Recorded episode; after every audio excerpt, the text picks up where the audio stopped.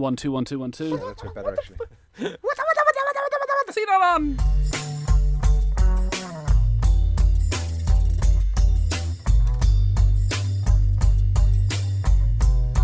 I'm sorry, you can sit there and look and play with all your silly machines as much as you like. What a stop! Shots from Ben! Oh! Ah! Jordan Ben!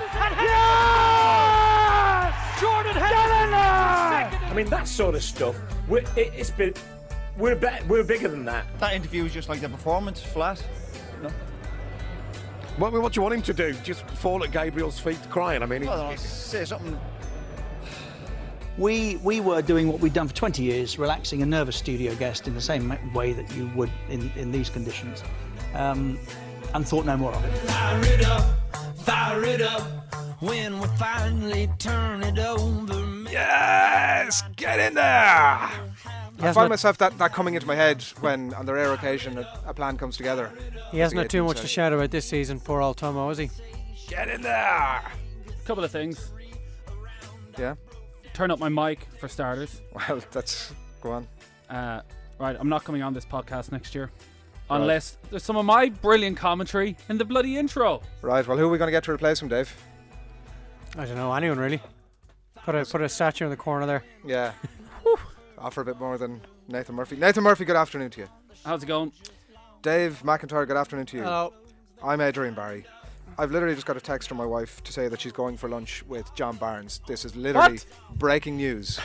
Why is she going for lunch with John Barnes? I have no idea. Where? I, I'm, I'm, uh, I'll tell you what's surprising me most is that she even knows who John Barnes is. Well, I- is it the John Barnes who used to play for Liverpool I'm in going England, to assume or another John Barnes? I'm Barnes? going to assume she's not just texting me that she's going to work to lunch with John Barnes, who's Are, are you sure it's not some neighbour. kind of middle-aged guy who's chancing his luck with your wife? That's hey, you pro- probably still John Barnes. do you want to come? Do you want to come for lunch? and he is a I'm charming John guy. Barnes. He's a charming guy, as He we've is. seen He's from an the. extremely charming guy. That's the sort of breaking where- news you don't get with every It's podcast. literally just, Where's literally just breaking news this minute. I would think not, Nathan. Ah. Um, I would think it would be the tone of all that kind of stuff. It's uh, one of these corporate, you know, schmoozy. That your wife gets invited whatever. to and you don't. Pretty much. I'll tell you, I'm a bit pissed off with some of the bullshit. That's Hang on, hang on, hang on. Let's get that music out of there. Right. Let's clear the decks here, Nathan. Let's have it. I said I'm a bit pissed off with some of the bullshit that's been going on with this podcast. Because we come here on a Friday afternoon to relax and to discuss football in a jovial manner, and we can we feel free. We're not restrained by the PC nonsense that we have to put up with when we're actually live on the radio. We can hmm. say what we really feel. And then last Saturday, I arrive into work to find Adrian Barry threatening to put the podcast out live on the radio. It almost happened. Almost happened. Now, I literally walk out of this studio the second the podcast is finished and forget about anything I've ever said. Yeah. In, on the assumption that Well, and, and it's, it's a reasonable thing you do, by the way. yeah, and now now you, you've changed, you've changed the uh, the parameters by which you can operate exactly because At least somebody has an ability to speak English. exactly. Right? If that's, Thanks, uh, You can no longer swear. Yeah, ad just before we went to air, for people who aren't aware, that uh, last Saturday, just before, well, sorry, about an hour and 10 minutes before we went to air, we had word that the show that was due to go out between 1 o'clock and 2 on the Newstalk schedule, um, for technical reasons, could not go to air, um, which resulted in a little bit of panic elsewhere, but quite calmness in the off the, a lot of calmness in the off the ball team. And it turns out that the off the ball team have the capacity to talk absolute shit about football off at, at a moment's notice. Was that was that in doubt? Did it we probably wasn't, in fairness. I'm but, not sure we need a um, confirmation. all of that last week really proved was that we're wasting our time for the three four days we're here during the week Yeah. preparing There's no need for prep. It's because we could just turn up. Um, and so what happened was a you know Jer and Dave went into the studio uh, you know one o'clock to keep things ticking over, and I ferreted away outside. Nathan was off doing whatever. He just floats in at two o'clock generally, and I'm here now. We can start the show. Um, and so I was trying to edit the podcast so it would we, it would actually be able to go to air. And I had to listen to every second of it, as it turns out, because I hadn't realised this before. But as a group, and I'm not without blame in this particular discussion, we uh, tend to say shit, bollocks, and whatever else you're having yourself I don't. every two I seconds. don't wish to be associated with. well, this you sort are, of Dave. behaviour. I'm sorry. This, I don't recall You might swearing. not wish to be, but you are. po- I don't recall swearing well, on any of the I'd podcasts. have to put a bit of work into that, which I time which I don't have. I wasn't on that particular podcast you're referring to now that you're listening back to, Well, but I wouldn't be I'll try and keep disassociating it clean. Yeah. I'll try and keep it clean. Well we done. do have young ears listening. We Really? do. Who? We do. At least two or three of them. There aren't many more than that in, t- in the entire audience. For the Friday well, they make up sixty percent of the pod audience. Um, it is also our last podcast of the season. Oh, Oh, really? Uh, to keep with the tradition of the pod, we should have just not done one. that, I won't lie to you. That was strongly in my thoughts. Well, I'm delighted it's the last one of the season. It's been the most boring Premier League season I can recall. Yeah. Don't forget Newcastle against West Ham, live and off the ball. Well, that may be the most ex- one of the most exciting fairness, weekends we be. may have. Yeah. But generally, I can't recall any major incidents, any No. brilliant rivalries, any games that stood out for their the stake that was involved and how much was riding on them and the the brilliance of the and the drama of the games. We haven't had Luis Suarez biting anybody in the shoulder. There's been nothing really that you will recall. If you're, you know, when you need your football fix around about mid-July, and Yeah. uh, the Premier League years are on Sky, and you're watching back some of the great seasons over the last 25 years. I don't think anyone's going to be tuning into the 2014-2015 one. No, I don't remember commentating on too many brilliant games over the course of the season. There was a couple at the start of the season. I covered City Chelsea, the one where Lam- Lampard scored the equaliser for City, and that was real high quality. You could tell these were hmm. probably the two best teams. And then I think it was a week later or a fortnight later, Chelsea Arsenal, which was unquestionably the best performance I saw all season. Chelsea were just incredible in every aspect that day. Arsenal, from what I remember, didn't have a single shot on target. It was the first time in 12 years hmm. they hadn't had a single shot on target. Fabregas set up Costa for a brilliant goal. Hazard was taken down for a penalty, and they were just on top all over the pitch. And again, there was real high quality. It was really fast paced, and you thought, well, either Chelsea are going to go on and become one of the great Premier League teams and demolish everybody, which didn't really happen, or Arsenal have a bit of quality to them. We saw City a couple of weeks earlier; they had a bit of quality, and we could get a quite a close title race. But I, like second half of the season, We've never had a title race really, not since January. Relegation looked like six, eight weeks ago. We could have possibly Mm. eight teams in the, in the mix. yeah, Coming into the final game of the season, we have only two, and it's the only thing that's actually up for grabs on the final day, which is pretty disappointing. And when you compare it to previous seasons Well, and the drama last that we've season. had, so I can't even recall what happened last season. Obviously, Liverpool, Chelsea, and City could all win the title going into the final game, but there was never real sense that on the final day. Yeah, Oh no! Well, last season, uh, City West Ham would have had to have beaten City on the last Yeah. day, and Liverpool beat So Newcastle. what? Despite the but Chelsea mathematically were they st- still able to win the title No, on I the don't final think day? so. Certainly the penultimate game they could still Yeah. have won it, and there was never any sense of the drama that we would have had in previous seasons. So, and relegation wise last season, I know Fulham, Cardiff, and Norwich went down, but I can't really recall whether there were any late day heroics required from any other team to stay What up. was, Sunder- what was Sunderland's? Was that was that last day of the season? They were so brilliant on the back end of last season. They were actually up with a game to spare. Oh, were they? Yeah. yeah, which is Um, quite incredible. And obviously they've managed to do the same this time around. In terms of uh, indications about what we can expect next season, I mean, we can suggest that perhaps it's going to be a tighter uh, race next season. I mean, like you know, Yeah. United presumably going to add a couple of players, and Louis van Gaal is another year down the track, uh, despite all his madness. Uh, another year down the track in terms of his planning there, so presumably they're a bit more solid. I mean, I don't know if we necessarily want to talk about Arsenal being in the title race, but presumably City strengthened as well. yeah, I would have I would have Arsenal ahead of there, right? United for next season Oh, again. really, yeah? Yeah, and particularly if they go and buy uh, One or two really good signings this yeah, summer. a, a central, a central midfielder, a defensive-minded midfielder, maybe Morgan Schneiderlin or Victor Wanyama, somebody that's a bit of an upgrade on Coquelin, who can come in still and do a job, but I don't think you want him as your first choice uh, central midfielder for the entire season. And if they buy a striker or perhaps change their system so that Olivier Giroud isn't their sole option up front by himself, Centre half as well. I think they need a really good central defender. we just Yeah. don't know what Chelsea are going to do during the summer because But, but presumably before- they're before- also before- going to before you improve. leave that point, um, because I wouldn't necessarily agree that you're going to have that order next season. I think that United uh, made a good bash at handed it this season. I think. Really? that- yeah. Like, look, look, look. I think people are being way too kind to Van Gaal. people. Go on, explain. the amount of money they spent last summer. He's just been given a complete free pass because he, even standing up on stage last night, and Wayne Rooney said, "We go for second. They spent an absolute fortune. I know they needed some sort of rebuilding. Is it rebuilding. not fair that he would take over? Like, I mean, in the context of their season, that was a pretty ambitious thing. You're not saying that on day one, but I mean, if you're saying that at the point that he said it at, well, that's they kinda had a good, they had a good spell, but we've seen them go backwards again over the last Mm. few weeks. Second was there for the taking, and they lost those three games in a row. he he got away quite lightly. I think the media have enjoyed him to a certain degree, but if they start next season poorly, they are going to be on his back, and I'm not sure if he can deal with that particularly well. And again, who are they, who are they going to buy? We we don't know what Memphis to buy. He could be the answer. Well, they're talking about a Hummels type and indication. Well, that Hummels perhaps has now said he's gonna gonna be him. Yeah, but Bastian so that Schweinsteiger's been heavily linked with them this Um, morning. I like- saw a piece during the week linking them with Raheem Sterling, who they just don't need because But they've that's just not going to happen. enough wide players. It would never happen anyway. I don't know. I think Nathan's right that he is getting a little too much credit for what he's achieved in his first season. He's managed to finish fourth in a season in which Liverpool have been hmm. dreadful. Everton are not the team they were last season. They came so close to the Champions League. Tottenham fell away pathetically in the last six weeks.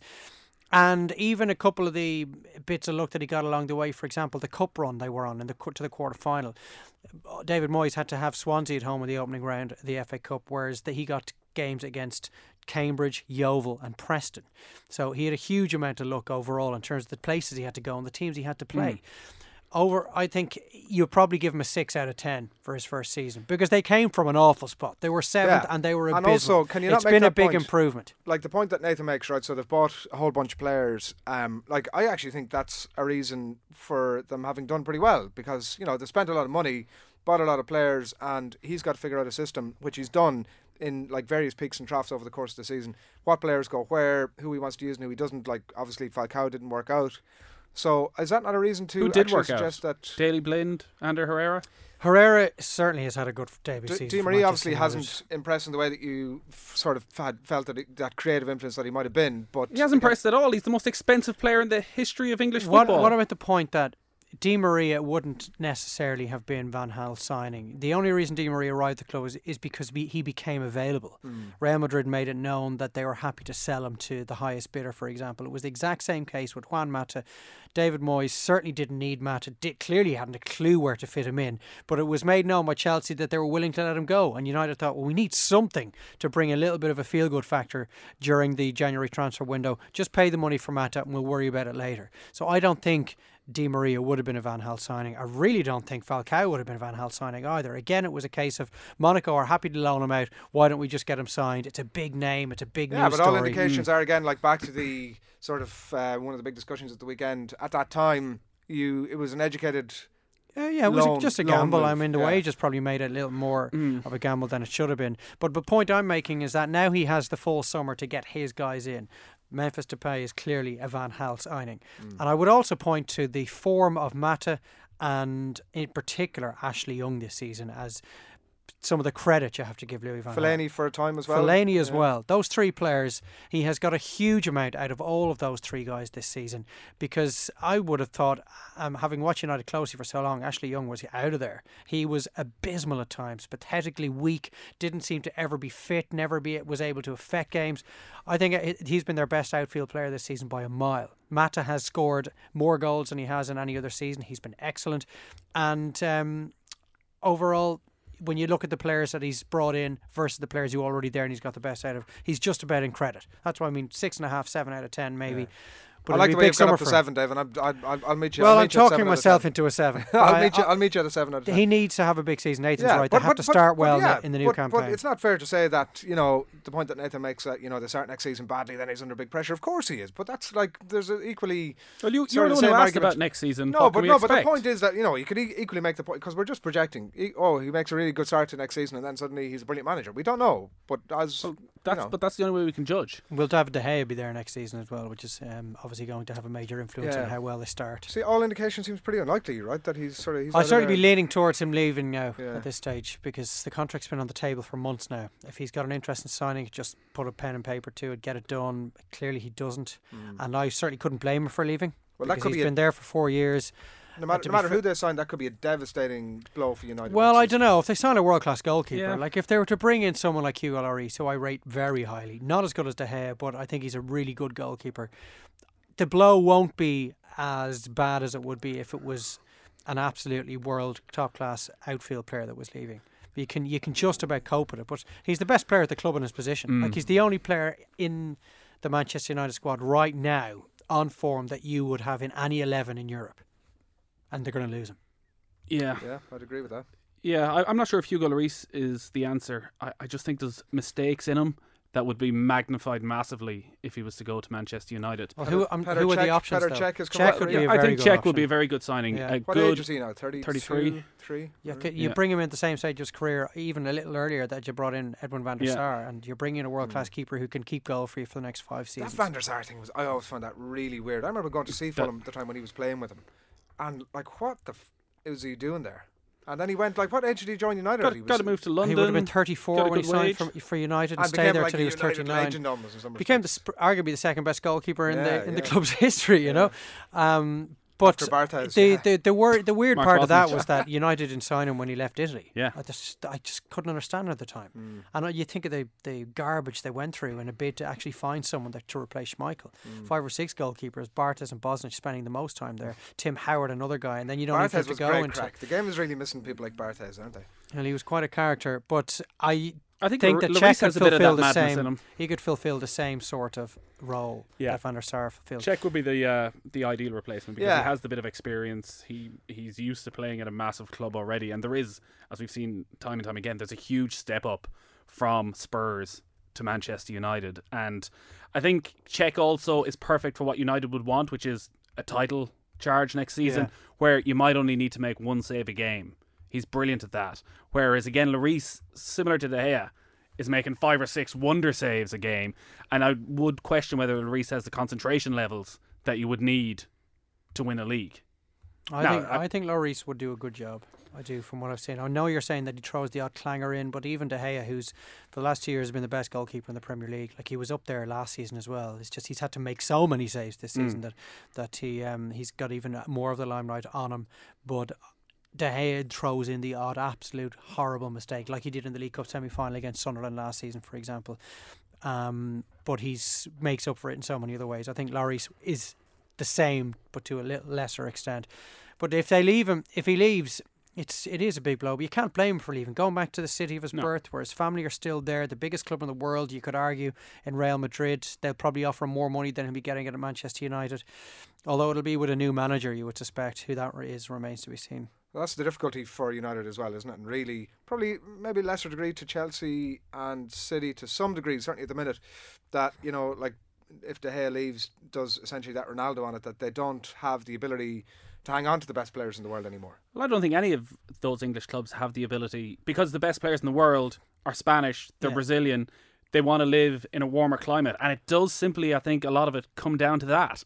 That there's not a huge difference between Manchester United and Real Madrid, except Madrid is a far nicer place to live. Money wise, he's, from Madrid as That's well. That's what I mean, You but know, that- Cesc Fabregas was from Barcelona. That is Cristiano Ronaldo, it's a hell of a lot closer to home. Been in Madrid than it is been in Manchester. Ronaldo achieved everything he could at Old Trafford in that he'd won everything at least once. Where De Gea is leaving with nothing more than a, a Premier League winners medal. But he knows that he will be the Spanish number one for the next 10 years and he will probably win a couple of La Liga titles and a couple of World Cups or a couple of Champions League titles over the next 10 years as well, which right now you couldn't argue that he will do that at, at Manchester United. So again, you're saying it's just about the climate, it's about the fact that he's from Madrid. I would put it down to ambition as well. Does he really see Manchester United competing for the It's top all prizes over the next 10 all- years? isn't isn't you throw it all in all together, those things? you can see why he wants to leave. And I certainly couldn't argue with it because he has been part of a really poor team last season and a slightly better side this season. But at the same time, the fact he's had to make so many saves and is the player of the year in the eyes of many, maybe that indicates he needs to go as well. Um, I appreciate that um, I've literally just had this thought, and you fellas haven't really um, had time to consider it. But I mean, that's really what the Friday Football Podcast is all about. Um, your overachiever of the year and your underachiever of the year. in Player of, or uh, club? Team. Team. Oh, well, team is E- Southampton.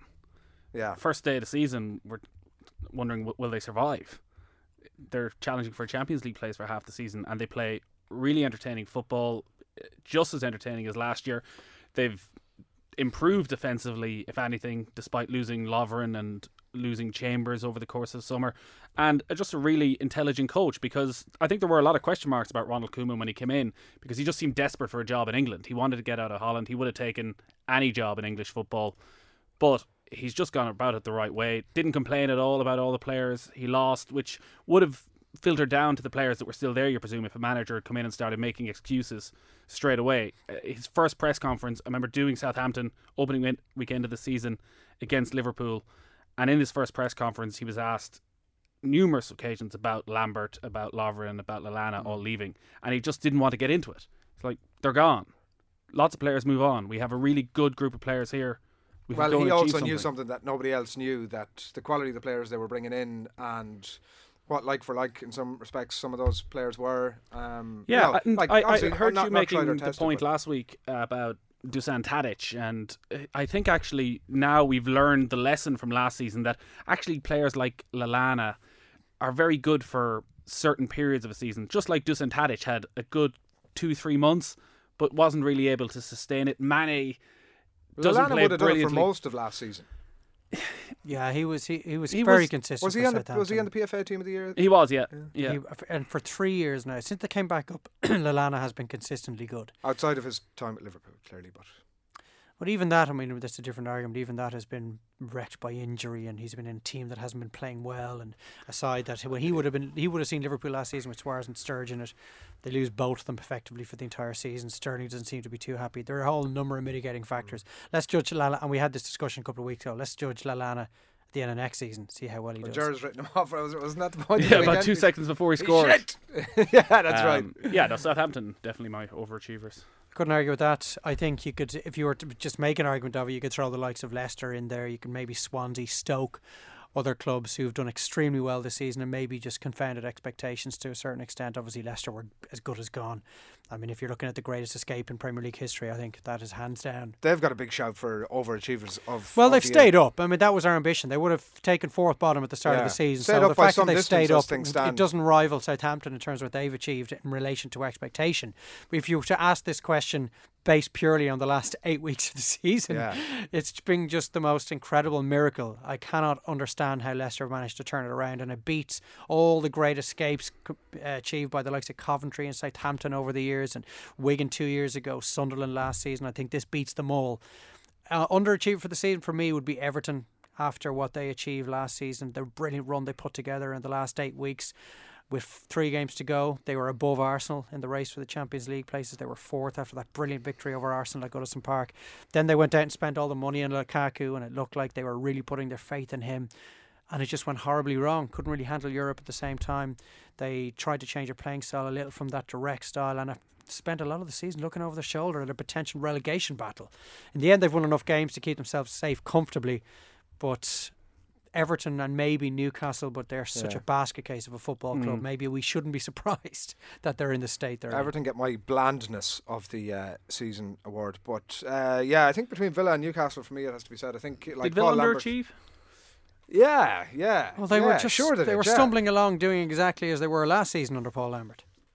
Yeah, but I mean, like they're currently so heading into the final weekend, two points above the rele- uh, relegation places. Sorry, four points above the relegation places. I think that's an underachievement for Aston Villa. I think that Paul Lambert, quite clearly, as Tim Sherwood has proven over the last what many four or five weeks, uh, um, Nathan is nodding at me to suggest that this is an untypical message from you, um, and it is. I don't know that he's going to be necessarily the most fantastic. Uh, he's going to prove to be the most fantastic manager next season. But um, I would certainly have expected Aston Villa. I think the primary reason for their underachievement, as has been proven under Tim Sherwood over the last while, was Paul Lambert. He just had no capacity. Sucks to get the life out of, out his, of uh, everything he But does no, here. they were, there was nothing different about them than, than last season. Well, when that doesn't were mean they didn't s- almost underachieve searched also for last season. relegation with four games to go. I want. They've I, I felt Villa. well, You you were the one who actually talked me out of backing Villa to go down at the very start of the season. They were three to one, so I thank you for that because I was going to put a, quite a give me 10 significant bit of wedge on it. Eight euro. But it didn't surprise me at all that they would be down if Paul Lambert hadn't been sacked. Hmm. They would definitely be gone. So I wouldn't. I don't think they've actually. I think they're exactly where I thought they were going to Mm. be, scrapping to avoid the drop, and certainly you wouldn't be in the same case of underachievement a- as Everton, for example. Nathan, Yeah, I think you've covered all the bases. Newcastle potentially because we saw when they went on that run under Alan Pardew what they could do, Mm. but there's just a lack of the right characters there, And If and Pardew was still there, they wouldn't be in this mess. no, they'd be comfortably mid-table because he has like Sherwood. There's a lot of dislikable aspects when you look at Alan Pardew, but he's clearly a very good motivator. And that is a Newcastle team that need a lot of motivation. That look quite happy to, as we've seen over the last ten weeks or so, look happy to just go out and play their game and not really throw themselves into challenges. And there's a complete lack of character there. And if they go down, that is the big worry for them. That last time they went down, there was still a lot of strong people there who were, weren't going to give up just because they went down to the championship, who had a point to prove. You look at that Newcastle group of players at the moment, and there's nobody. Maybe Jack Colback, somebody like that. Yeah. Um, The little bits of quality will be gone, presumably, Sissoko and guys like that if they were to be relegated. I'd love to get into the mind of Mike Ashley this week and just see how he's feeling. I, I'll throw this out there. I'm not sure I believe it myself, but if they go down, never before has an owner played more of a role in his team's relegation than Mike Ashley. Leeds?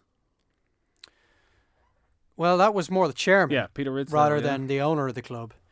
But the way he's t- treated managers over the years, the way he sold p- the best players over the years, the way he's never He given the appoint Alan managers money. And keep him for was it five seasons? Yeah.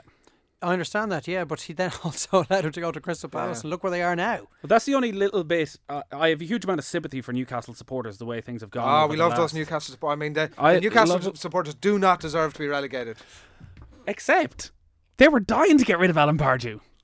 They couldn't Ah, wait yeah. to see the back of him. They had a website set up. Yeah. SackAlanPardew.com. I was You being have facetious, by the that way. I man, think. Tuck. Uh, I think. no, that, I think the- Newcastle supporters deserve everything they're getting because Yeah. they are. I'll keep that to so myself quick when I'm in onto Newcastle on Sunday.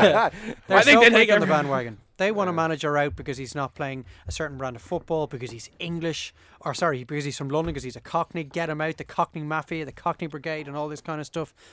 Look, they're in a position now that we're the same position they were in 2008 when they brought Alan Shearer to try and try and get them out of it. Of, of all the teams over the last few years if they go down that deserve to go down, it's Newcastle. They're pathetic. He's just hit the funny bone, Dave. Well, how many games without a win? You've done your stats with this. You know, I haven't done 10, any of my is stats yet at all. Yeah, Well, 10 one, games one without point a win. from one 10, point I from would 10 think. games, like, yeah. That's just, you do not deserve to be in the Premier League. When you compare what they've done to what Leicester have done over the la- last eight weeks, you don't deserve to be there. I've made the point over the last couple of weeks, so I'm not going to labour, but th- the bullshit around the Newcastle supporters really gets the better of me, I have to say. It's absolute bullshit. They're no different to any other club. Uh, fair enough, there's a slightly different dynamic, as Nathan has pointed out previously, and I accept that, but in the broader scheme of things. I'll be sure to point out your views when I arrive. Well, in do, Newcastle feel free. I won't be there. morning. You do that. I'll pass on your phone number. How's your elbow, and your alright? address. Yeah, I'm Just fine. banged her off the Just windowsill there. Good about- work. Just about recovered. Um, so, yeah, have you anything to say on Newcastle?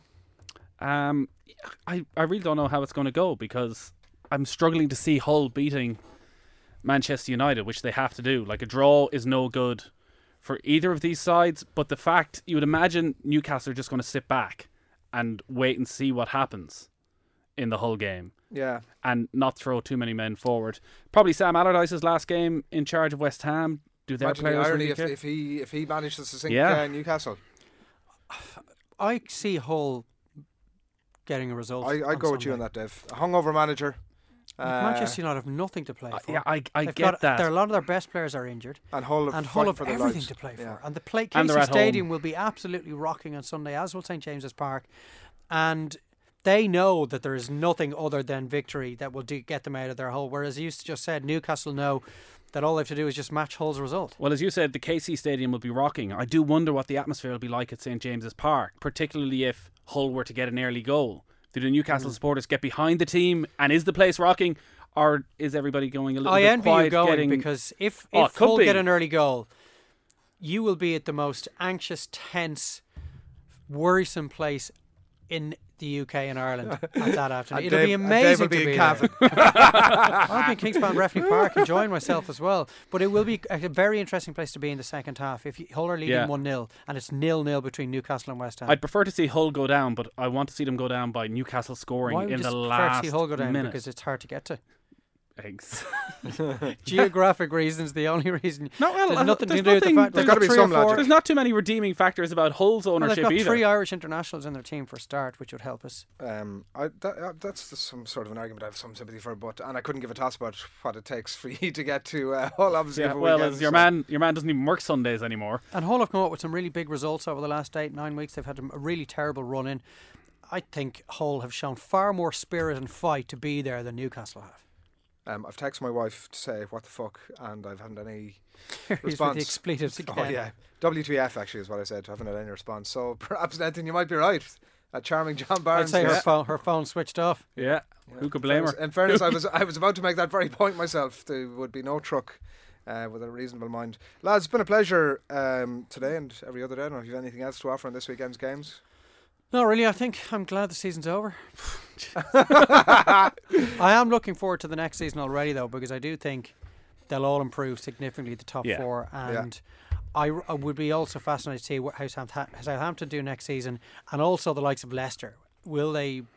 Will they be able to do something next season? Dave, after get that mortgage payment that you're going to put on Aston Villa this season and put it on Leicester next season. I would think. Well, you wouldn't. I was going to be backing Villa because of what they did last season. I certainly won't be backing Leicester to go down on the basis of what they've achieved over the Uh, last six or well, seven weeks. that would be my point. That And of course, Liverpool have been fascinating over the Mm. course of the summer as well because they are in a bit of a mess at the moment, and the whole Sterling stuff is pretty terrible. Yeah. Will Sturridge be fit? Will they bring in a couple of big signings? I'm looking forward. This it'll be a very interesting summer in the transfer window. final point before, before we leave on, on Liverpool, particularly the like we talked about the overachievement and the the underachievement. Liverpool achieving precisely what we would have expected, and Will like, they I finish mean, fifth? Yeah, but not Does it- really in the way we expected. Yeah, but screw that. Who cares? Does that make any difference? Like that's you know, the Yeah, table I doesn't think- lie, Nathan.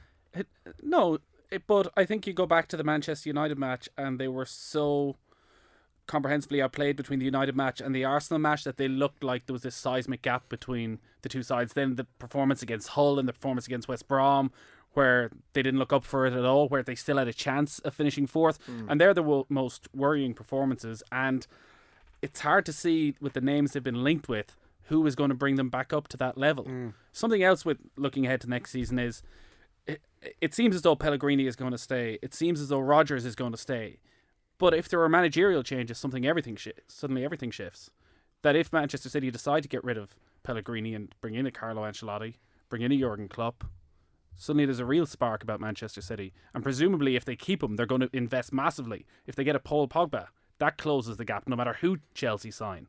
And it is worth remembering, New Year's Day, despite how brilliant Chelsea were at the start of the season, they're level on points with Manchester mm. City. It's just that City have faded rather than Chelsea being outstanding in the second Well, half. they do need at least one world class midfielder because the Torres looks like a shadow of the player he used to be. They will probably have a fully fit Vincent Kompany who surely won't throw in a season Oh, as he Dave, this season. But Dave. that remains to be seen. Dodgy Is his, ground, is his best ground. behind him permanently Yes. is the question with Kompany. And they still have Sergio Aguero. And any team with him, much. Um, any team with Aguero can do some real damage. What about James Milner getting offered 135 grand a week? He's just the kind of player City have to keep. Yeah. Yeah, Because that point has been made in this Do you podcast. know, he's in got the fairness year, physicality, he's got the spirit. He Got the is one of the few English players in the squad. brimming they with definitely charisma. have to hold on to James. Well, that's exactly why you do need someone like that. That 135 grand a week actually won't make a huge amount of difference to him. Not right now. It's not going to change James Milner. yeah, He's not going to turn into some sort of either. a prima No, donna. they, if they're losing guys like him and they bring somebody else in to replace him who's like from somewhere else on the continent and doesn't have the same affinity for the club or the same spirit. Oh, Dan Foreigners. Johnny Johnny Foreigner been brought in, parachuted in. No, I think Those Milner's foreigners, they just don't know what it's like in you know Manchester on a Tuesday night. he's just the kind of player they need to hold on to. Right, that's it. It's been emotional. We'll probably be in the same room next week doing the Friday GAA podcast. Less than three months to go, isn't it? The 8th of August? 8th, 8th of of August. August, Opening weekend. yeah. Is that a couple of weeks earlier than normal? is yeah, it is. Yeah. Um, See, this season is finishing late because of the World Cup, and next season is starting early because of the Euros. is that the bank holiday weekend or is No, it the it's the previous weekend weekend? after. Community Shield is the bank holiday weekend. Oh, okay. Right, well, you've got a break from us then for the next sort of uh, whatever it is. If you're a Gaelic football and hurling fan, you've only had a week Yeah. break. It's only Oh, just yeah. starting. right, lads, pleasure. Good luck. Luck. Talk to you.